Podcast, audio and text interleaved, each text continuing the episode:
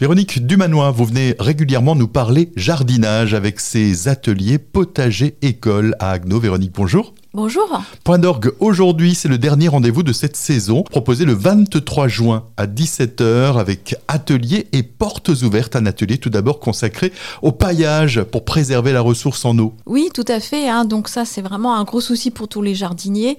C'est de vraiment avoir la ressource en eau disponible pendant tout l'été et euh, donc économiser cette ressource précieuse. Donc voilà, c'est là toutes les techniques que notre animateur euh, va proposer euh, aux jardiniers pour optimiser l'usage de l'eau et en faire profiter un maximum les, les plantes euh, des potagers. On le disait, un atelier, mais aussi des portes ouvertes. Il y aura plein d'animations à cette occasion. Oui, voilà. Donc là, c'est vraiment une première. Il y aura en effet plein d'animations ludiques hein, pour toute la famille, aussi bien les adultes que pour les enfants, avec euh, des balades à, poney, et puis donc euh, la présence de l'association fruitière.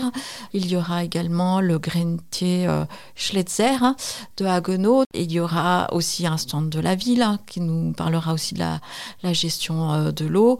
Des poneys, alors c'est pas tout à fait anodin. Il y a bien sûr les balades d'autres poneys, mais le poney c'est aussi utile dans un jardin. Exactement, en fait, puisqu'on va pouvoir récupérer le crottin et ce crottin mélangé à la paille va pouvoir apporter du fumier, donc un engrais organique qui va pouvoir donc nourrir les plantes au jardin et euh, structurer le sol. Donc c'est parfait. Et puis un petit jeu concours aussi. Voilà, on va proposer aux enfants euh, une chasse au trésor.